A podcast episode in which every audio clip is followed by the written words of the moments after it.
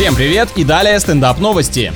Американец решил отремонтировать лестницу и когда начал демонтаж, то обнаружил под ней 160 шаров для боулинга. Очень странный клад. Человек, который его закопал, сильно преувеличивал ценность этого инвентаря. Оказалось, что раньше недалеко находилось производство спортивного снаряжения для игры в кегли, а сотрудники забирали бракованную продукцию для уплотнения почвы при строительстве своих жилищ. Если честно, то находка настораживающая. По описанию напоминает одну из странных ловушек, как в фильме «Один дома».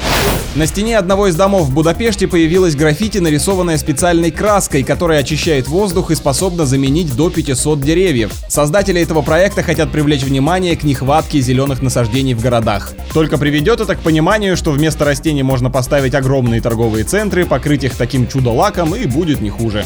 На этом пока все. С вами был Андрей Фролов. Еще больше новостей на нашем официальном сайте energyfm.ru.